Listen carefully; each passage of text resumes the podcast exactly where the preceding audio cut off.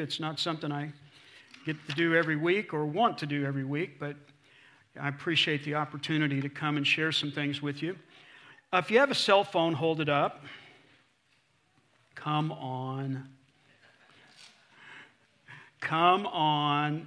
Look at every one of these kids. Every one of them. What is that? So, I want to talk to you a little bit about technology this morning, particularly about being put on hold. How many of you have ever been put on hold by technical support? Yeah.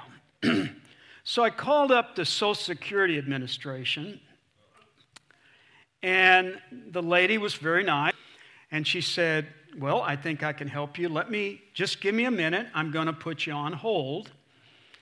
And then a different lady came on, and she said, I, she said, hello, and I said, hello. She said, Can I have your name and your number and your information? And I told her that. And she said, Okay, I think we can help you. And then I waited and waited and waited. This started at 10 a.m., and by 2 a.m., I'm still talking to different people, and they're going, Can you give me your name and your number, please? We'll see if we can help you. You know, it's I, am a techno nut. I love technology. If you come to my house, you'll see I got all kinds of gadgets and all kinds of crazy stuff. And I love it. But the problem with all this technology, being around the 21st century technology and being surrounded by it, is that when things don't go right and you have to call customer service or you have to call tech support, when you put me on hold, how do I know you're helping me? I can't see on the other side. I got the feeling last week that somebody put me on hold and went to lunch. They just, how do you know they just don't go to coffee break and then they come back? How do you know they're not trying to help you? They're not looking for your information. They're not trying to solve a problem. They're just talking to their friends, going, I got this nut on the phone who thinks he's going to get an answer, so let's play games with him and send him here and there and everywhere. And so it's a little frustrating, and what makes it frustrating is you can't see the other side. It makes me sometimes want to go, Do you have FaceTime? Could I just FaceTime you to make sure you're not just leaving me on the phone for nothing? You're actually working? Now, it's one thing to be on hold with Social Security for however many hours. It's another thing when you pray and you're really in need of an answer from God and God goes, You know, Danny, putting you on hold, bud. I'll get back to you, okay? I'll get back to you when I can. And you're there waiting for God to give an answer. You're trying to figure out what, what do I need to do? And God's like, I got you on hold right now. I'm sorry. And what makes it even worse is if you read the Bible at all, you see all of these people who pray and they get an immediate answer. It's like they pray, God answers. I pray, I'm on hold. Jairus had a daughter. This synagogue ruler, he had a daughter and she was sick. He called out to Jesus to help. Jesus helped him immediately. A Roman ruler had a child that was sick, was going to die. Jesus was teaching in Cana, which is kind of like, I don't know, Cave City. And the daughter lived in Hardy. And the man said, Listen, you don't have to come. Jesus was getting ready to leave. He said, You don't have to, do, you don't have to come. Just speak the word. You're, you have authority. Just speak the word. And Jesus spoke the word, and at the very moment he spoke the word, the girl was healed immediately. A man who was a beggar, he had lost his sight. He was forced to the point of poverty where he had to beg for a living. He came and he fell down in front of Jesus and he said, Lord, if you can, you can heal me. And Jesus said, Be healed. He reached out and touched him, and it says, immediately he was healed. And it goes on and on and on, just like that man at the pool of Bethesda. Jesus said, Go down and wash in that pool, and you'll be clean of all your leprosy. So he goes down there, and it says he washed in the pool, and immediately he was completely healed, and all the people around him were just amazed. So, why, when I ask God for something, does he go, Oh, it's Chambers. Let's put him on hold. Let's just push the button and wait and see what happens. And that's how you feel sometimes. Well, you're not alone with that because there are a lot of people in the Bible who were put on hold. Let me give you a couple examples. Abraham, when he left his home, God said, Leave this place, go to a place I'm going to show you. I'm going to make your children are going to be like the sands of the sea, like the stars in the sky. You're going to have so many offspring that you won't even be able to count them all. Now, as a grandparent, I can tell you that's awesome. You know, uh, uh, genius skips at least one generation. That's why when you're a parent, you look at your kids and you go, Those are not my children. But then you get a grandchild and you go, now that kid is genius. What happened to your parents? And he said, Abraham, you're going to have grandchildren and great grandchildren and great greats and great great greats, all the way to the point where you can't even fathom how many children you're going to have.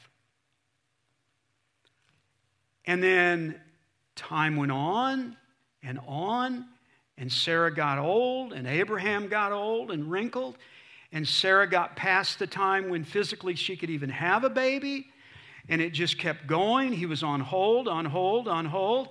And finally, one day, he just had enough.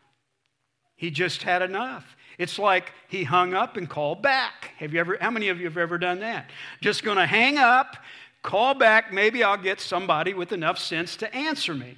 So he called, he called back and he said, Lord, what good is your promise if I don't have a son? I don't even have one child. How good is the promise of all of these children and great children? How, how good is that promise? I don't even have one yet. And now I'm old, she's old. What are we going to do? Moses is another great example. Everybody knows about Moses. God said, You know what? I'm going to use you to bring all of these people, about a million point two people, that are in bondage in Egypt for 400 years. I'm going to use you to be the deliverer to bring all of those people out, take them over to the land that I promised them, uh, the land of milk and honey, which is a phrase of great prosperity. I'm going to get you out of there and put you over there, and you're the guy that's going to do this. And then he puts him on pause for 40 years. That's longer than some of you have been alive. 40 years.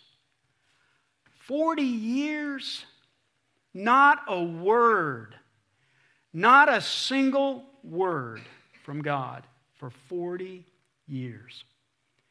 And then one day he's out in the middle of the desert in Midian, which is a horrible area. There's nothing there.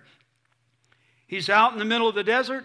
God shows up in a bush that won't burn up. We call it the burning bush. It's burning, but it's not burning up. And it catches, he's like, What in the world? And God says, Okay, now's the time.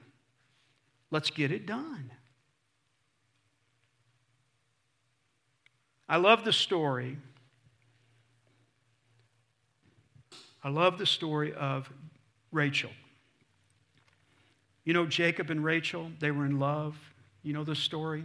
Two teenagers. They were passionately in love. And Joseph went to Rachel's dad and said, Listen, I, I need to marry this girl. Any, anybody in here ever done that?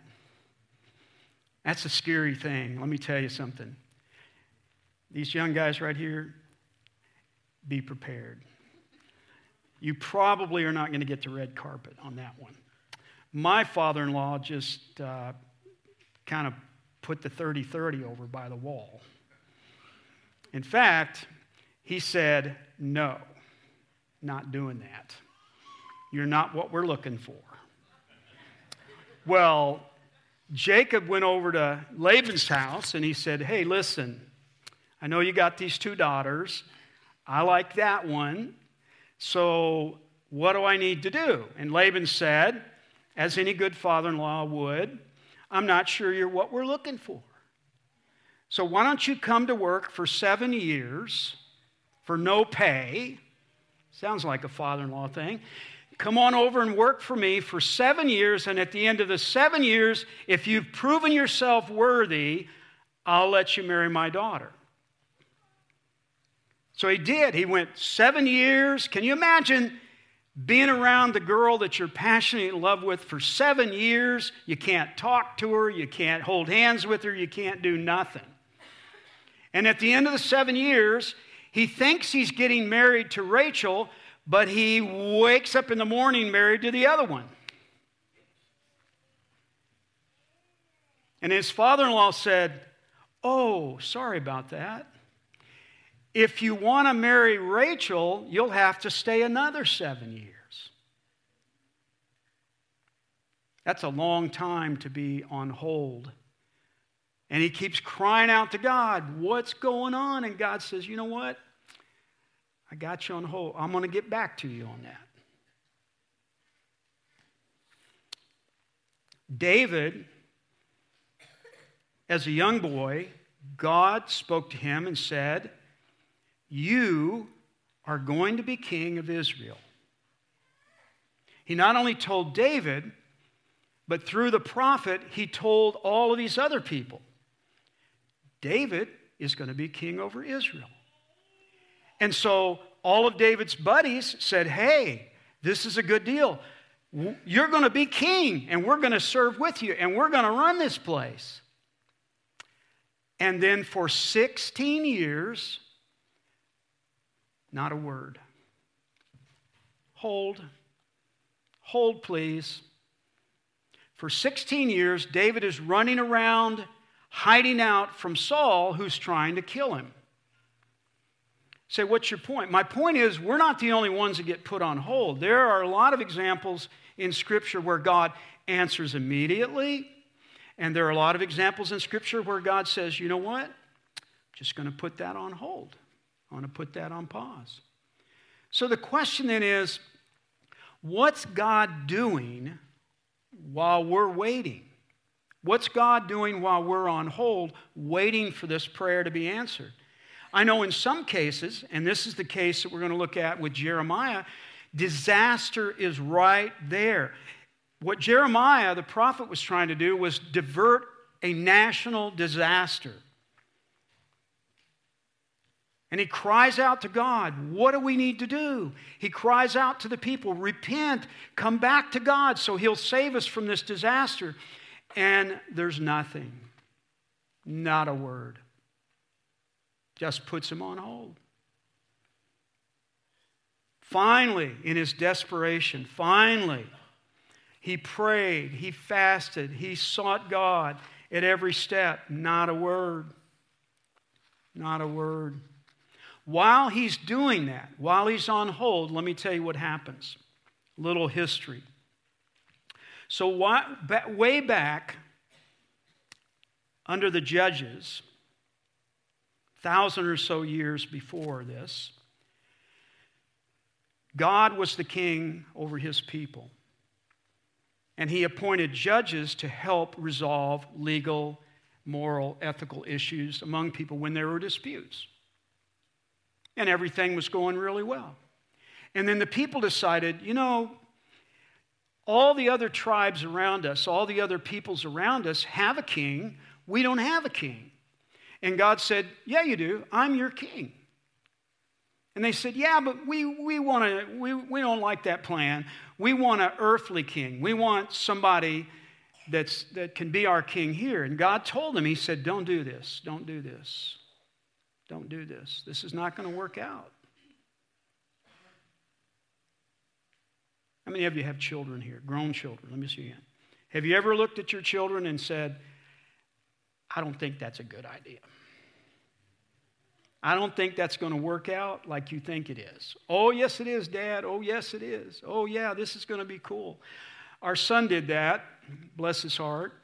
He's probably watching today. He's, he came into my office one day and he said, Now, you know you're in trouble as a parent. He goes, just sit down and don't overreact. That's the key word right there. Don't overreact. He was a freshman in college. He was doing really well. He was on the weightlifting team. He was in sports and all of this. And he said, Just don't, Dad, don't overreact. I want to be a cheerleader. I'm like, I don't think the skirt's going to look that good on you. He goes, I knew you were going to say something like that. He goes, Hear me out, hear me out. He goes, Dad, you got to think about it logically. What other sport is there in college where you can hang out with some beautiful women you get to hold them for free? and you get to travel on the bus and hang out and go places with the cheerleaders. Dad, think about it.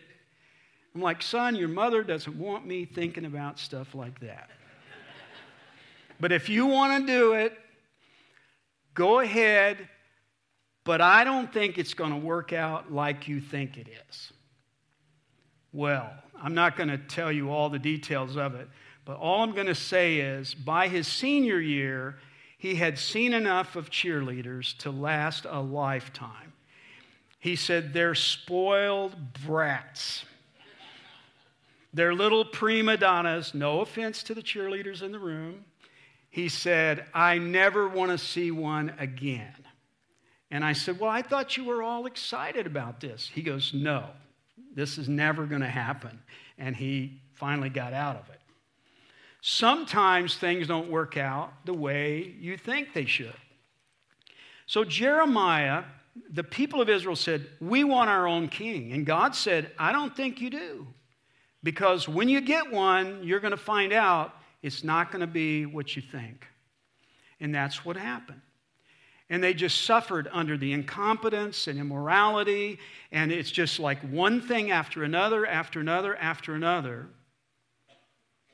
So from the 900s all the way down to Jeremiah's time, there's this battle going on, and it all evolves around the kings.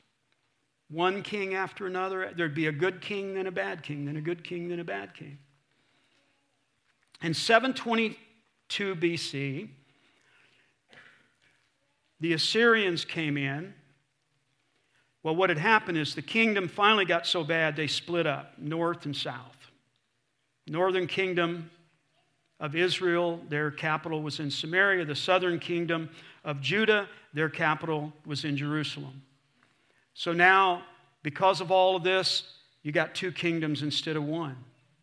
And God is silent, God has them on hold.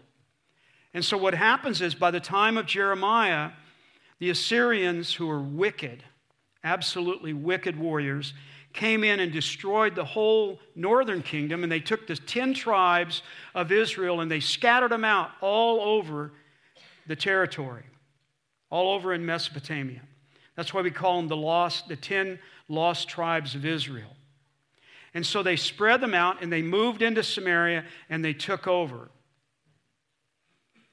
And then a few years later, so now they're sandwiched in there. Only the southern kingdom is in existence. You've got the Mesopotamians at the top of the, at, in the north of them fighting. You've got the Egyptians on the south, southwest, fighting for territory. And eventually, the southern kingdom falls prey to the Babylonian Empire. And Nebuchadnezzar comes in and destroys everything in Jerusalem, desolates everything, spreads people out all over the place. And so the people are desperate. And Jeremiah is saying, God, you got to do something. You got to do something. Here's the thing about being on hold you don't know what's going on on the other side, you can't see it.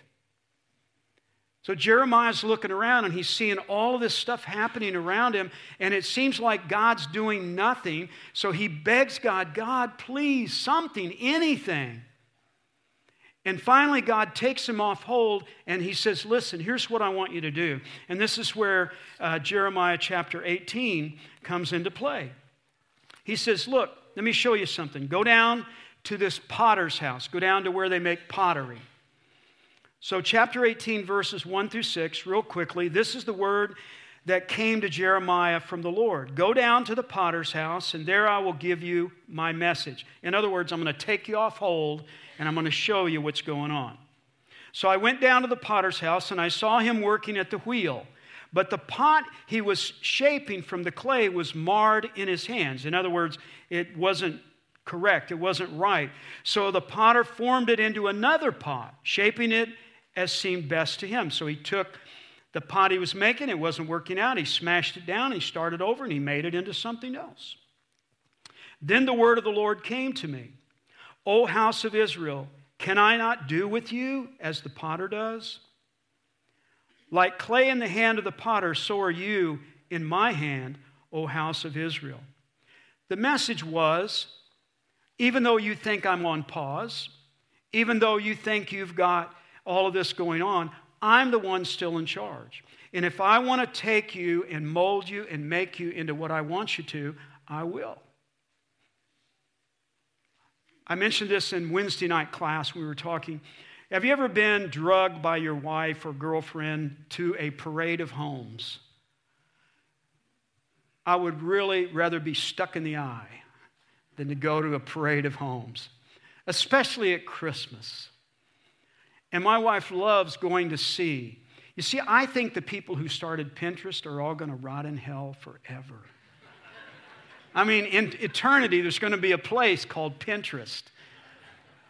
If you ever join Pinterest, you will never unjoin Pinterest. How many of you know that? I get in the middle of the night, I get pins. Someone pins you on Pinterest. I don't know what that means, and I don't want to know. But I've tried to undo the app, I've tried to un- unsubscribe, I've tried everything. You can't get out of Pinterest hell. You're there. And then your wife sees something on Pinterest and drags you off to some parade of homes. And you know, when you're looking at the uh, uh, beautiful home, it's not the home the home didn't build itself. What you're admiring is the architect of the home. True? If you're looking at Christmas lights, it, the National Lampoon of Christmas always comes in to my mind when I think of Christmas lights. When you're looking at all those lights, the lights didn't put themselves up there. Someone put them up there. The owner of the house probably didn't build the house, a builder built the house. And what God is saying is, you're not the builder. You're not the one in charge. You're just the clay. And I'm going to do what I'm going to do. And I'm going to do what's best for you. And so finally, Jeremiah gets off hold and he sees that God hasn't been silent. God didn't go off to lunch. He didn't take a coffee break and leave the people here to die and be destroyed. God's been busy all along. So here's a couple of things that I'm going to leave with you this morning. What do you think God's up to when He puts you and I on hold? When we pray, we say, God, you've got to do something. God, some, I need you to answer. God, we need, a, we need help here. And you don't hear a word, it's just like crickets. Let me give you six things that I think might be going on. Number one, God may be working on your character. How many of you believe character matters? Yes, it does. Every presidential election, somebody always comes out and goes, It's personal, it doesn't matter. Uh, it matters. Trust me. Oh, what he or she did in the past doesn't matter. Oh, it does. It really does. Character matters, and it matters to God. James 1, uh, chapter 1, verses 2 and 3. Listen to this. Consider it pure joy, my brothers, whenever you face trials of many kinds, because you know that the testing of your faith develops perseverance. Now, the word perseverance in Greek there is patience, same word as patience. Okay, all the wives look at your husband and go, This is what I'm talking about. Perseverance must finish its work so that you may be what? Mature and complete and lacking nothing. You're not lacking anything when patience is done with you. It's about character development. So Isaiah 40, 31, but they that wait upon the Lord shall what? Renew their strength. Sometimes waiting is what you need to develop your patience. And if you're like me, I'm going like, I already have patience. I've already passed that test. Let's move on now, quickly. My wife is constantly going, You need to, I don't know, this is not a marriage seminar, but how many men in here have ever heard these words? You need to calm down. Let me see. You need to just calm down. You need to be patient. And I'm like, no, they need to be patient.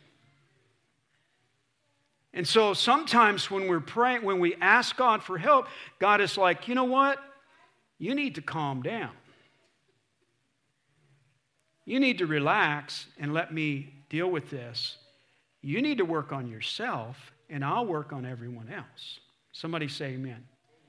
I could not buy an amen out of the first service. That's all I'm going to say.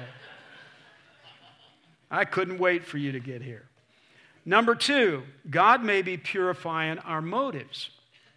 Sometimes when God has people on hold, He's trying to get inside us to work on our real motivation.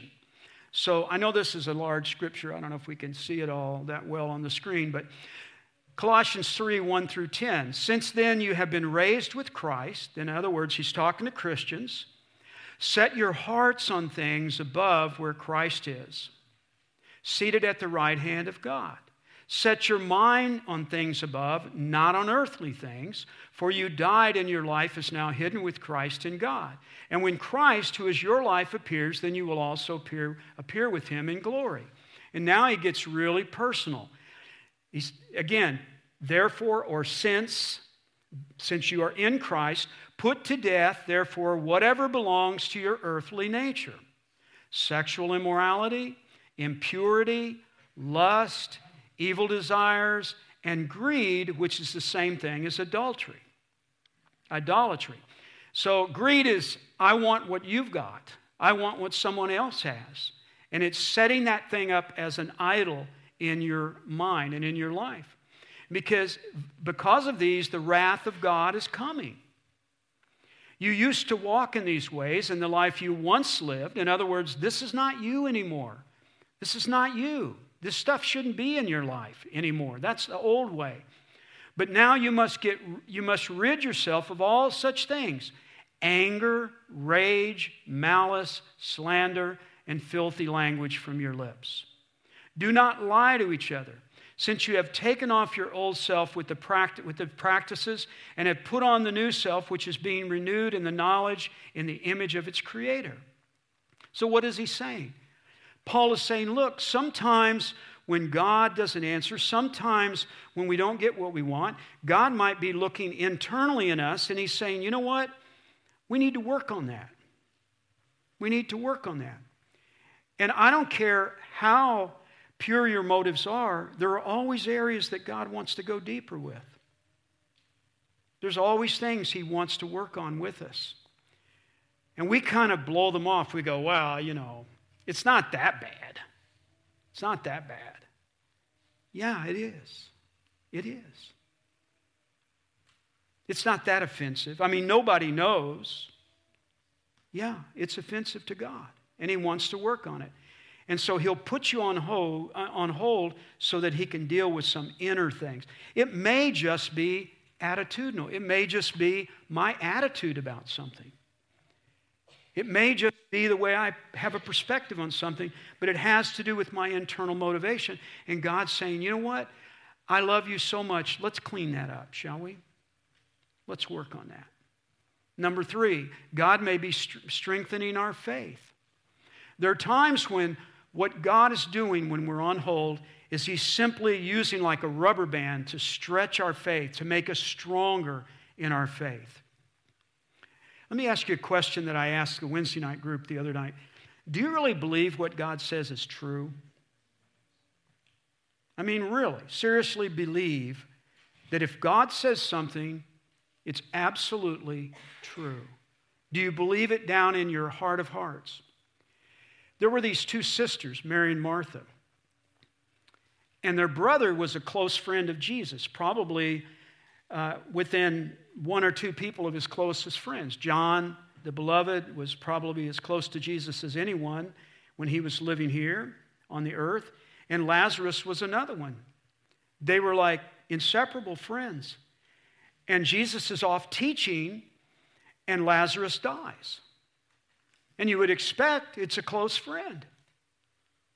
He would drop what he's doing and go to the family. But he doesn't. He just keeps on doing what he's doing for four days. So he puts Mary and Martha and their whole family on pause, up on hold for four days. Do you know what happens to dead bodies in four days? They start to smell. He finally decides to go. He heads over toward their place. Martha is so angry. She is so upset. She goes running out to where he's at before he even gets there. And she says, Hey, I'm paraphrasing, if you had been here, my brother wouldn't have died. I mean, after all, you're the guy who raises people from the dead. Where were you? She's indignant. He finally gets to the place. Mary's there. She comes to him. She says, Hey, what's up? If you would have been here, my brother wouldn't have died. So, in other words, the whole thing is your fault. And Jesus said, You know, I am the resurrection and the life. What are you worried about? What are you concerned about? He's not dead, he's resting. So he goes to the graveside. They move everything out of the way. He goes in and he raises him from the dead. Can you imagine Martha and Mary after that going, Yeah, we kind of missed that. We, we kind of we got ahead of ourselves there just a little. Blaming Jesus for the whole thing when the actual thing was he was going to raise him from the dead as a testimony of who he was. So sometimes God is just saying, you know what? You know what you need to do? Calm down and let me just trust me. Calm down and trust me. I've got this, even though you don't think I do. Four, God may be freeing you up from some kind of internal unforgiven sin, unconfessed sin. We all have them. There are things in our lives which He wants to be Lord over, but we keep them back. That's what a sin is. A sin is not necessarily an act that you go out and commit, but a sin can be the very principle of evil that sometimes we hide things in our heart and we don't want to let God have everything. Now, I don't care how long you've been a Christian. It doesn't matter. It's not about years. It's not about, hey, I've been to church or I've, I've been doing this or I'm involved in ministry and this and that. No, listen, inside you are places that God wants to get to that have not been opened up to Him yet. And you excuse it. You go, well, you know, I'm not as bad as this person, I'm not as bad as that.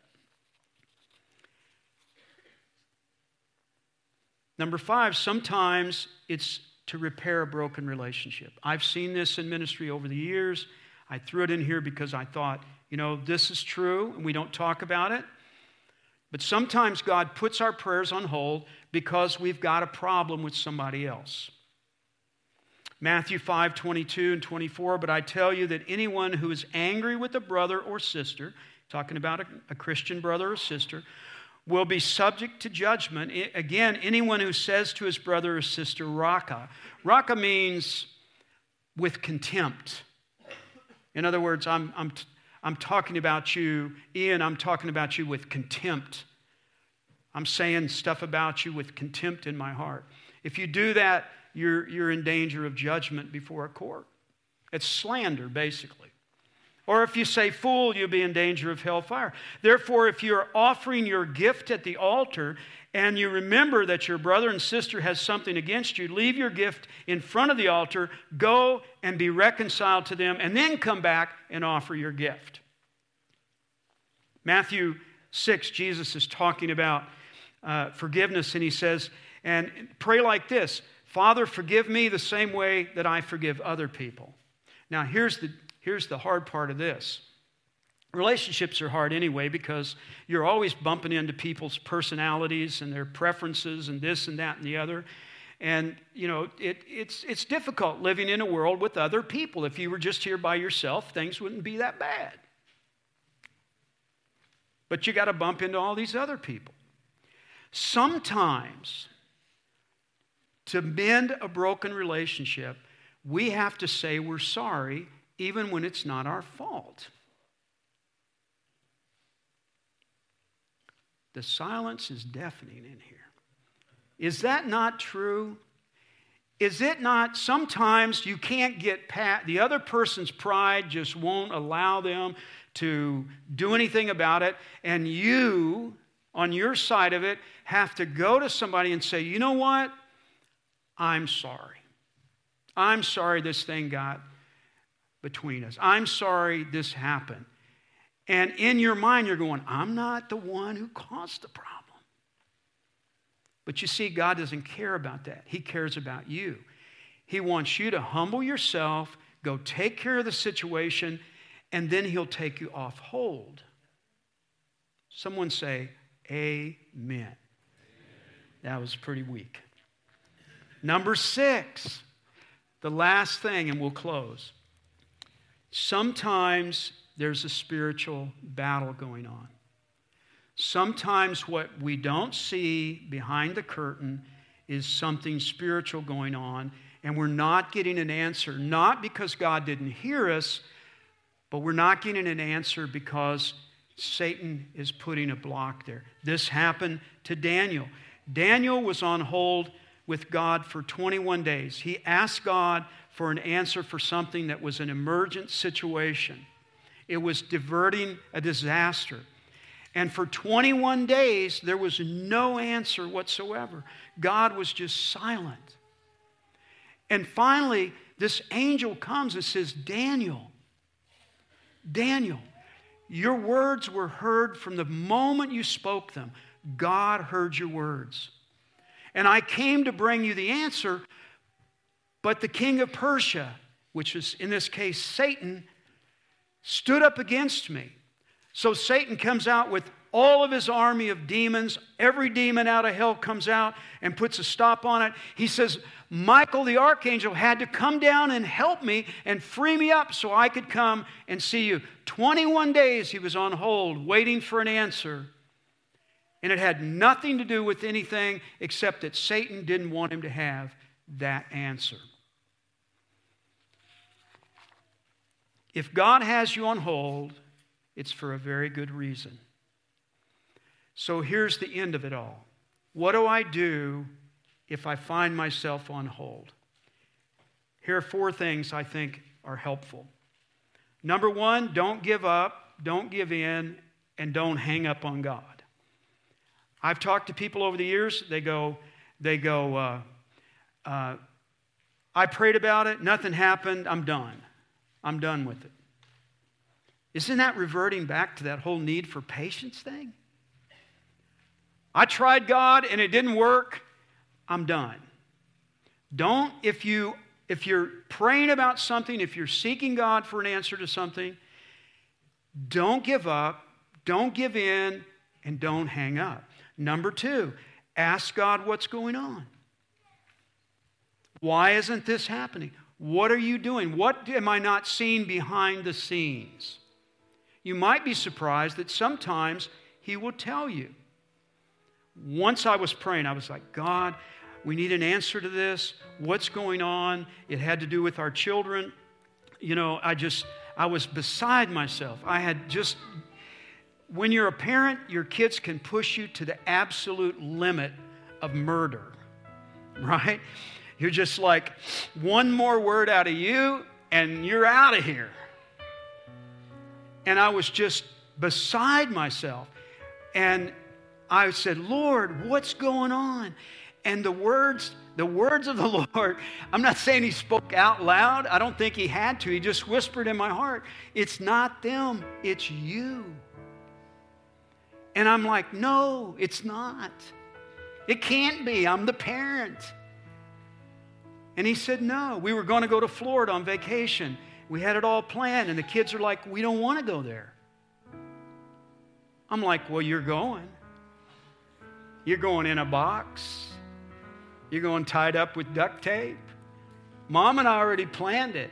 We don't want to go there. We already bought tickets. We're not, we don't want to go. Oh, you're going. Trust me. And I'm like, Lord, I go down to the basement. I'm like, Lord, what's going on? And the Lord goes, It's you. It's you. I'm like, Are you sure it's not Lynette? Because she's the one who planned this trip.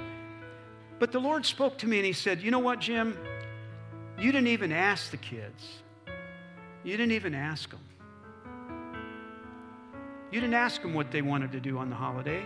You just decided what you wanted to do, and now you're dragging them along. So it's really not them, it's you. And listen, this is the word of the Lord just for me. It's not about you.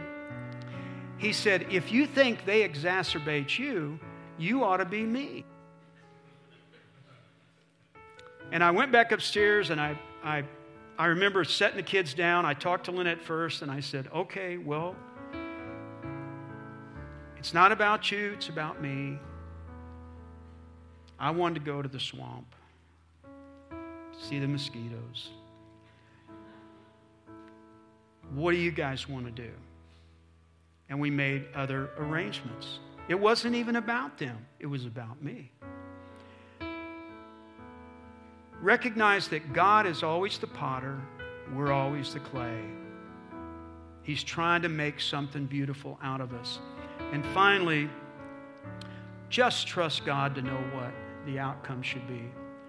Sometimes when we think the outcome would be one way, God's like, You don't want to do that. You don't want that. Let me give you what I want you to have. Let me do it my way. You're going to be way better off than you are if you get your way. Let's stand together and have prayer. Father, thank you for a beautiful day. We pray for all of those who have been infected by this flu virus and other types of flu, types of infections. Lord, we pray for those who have been affected by this coronavirus. We lift them up to you today and ask that you touch them, heal them, give them strength. Lord, we pray for ourselves today that when we get put on hold, that instead of being impatient, being upset, when we don't hear from you, we'll back up. We'll back up and say, wait a minute. He's the potter, I'm the clay. What's going on here? Let me see what God's trying to do in me before I go worrying about what He does somewhere else. Give us strength to do that. In Jesus' name. Everyone said, Amen. God bless you. Do not hug anyone, just wave.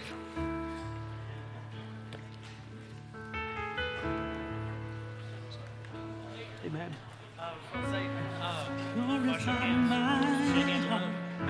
Thank you.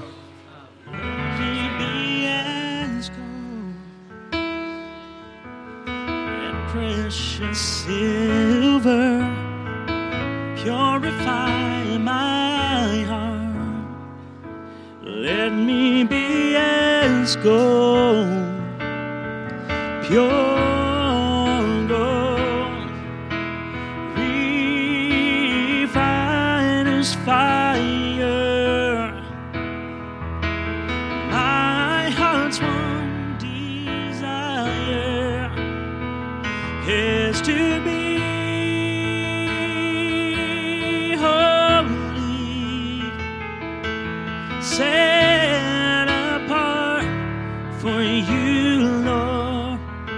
I choose to be.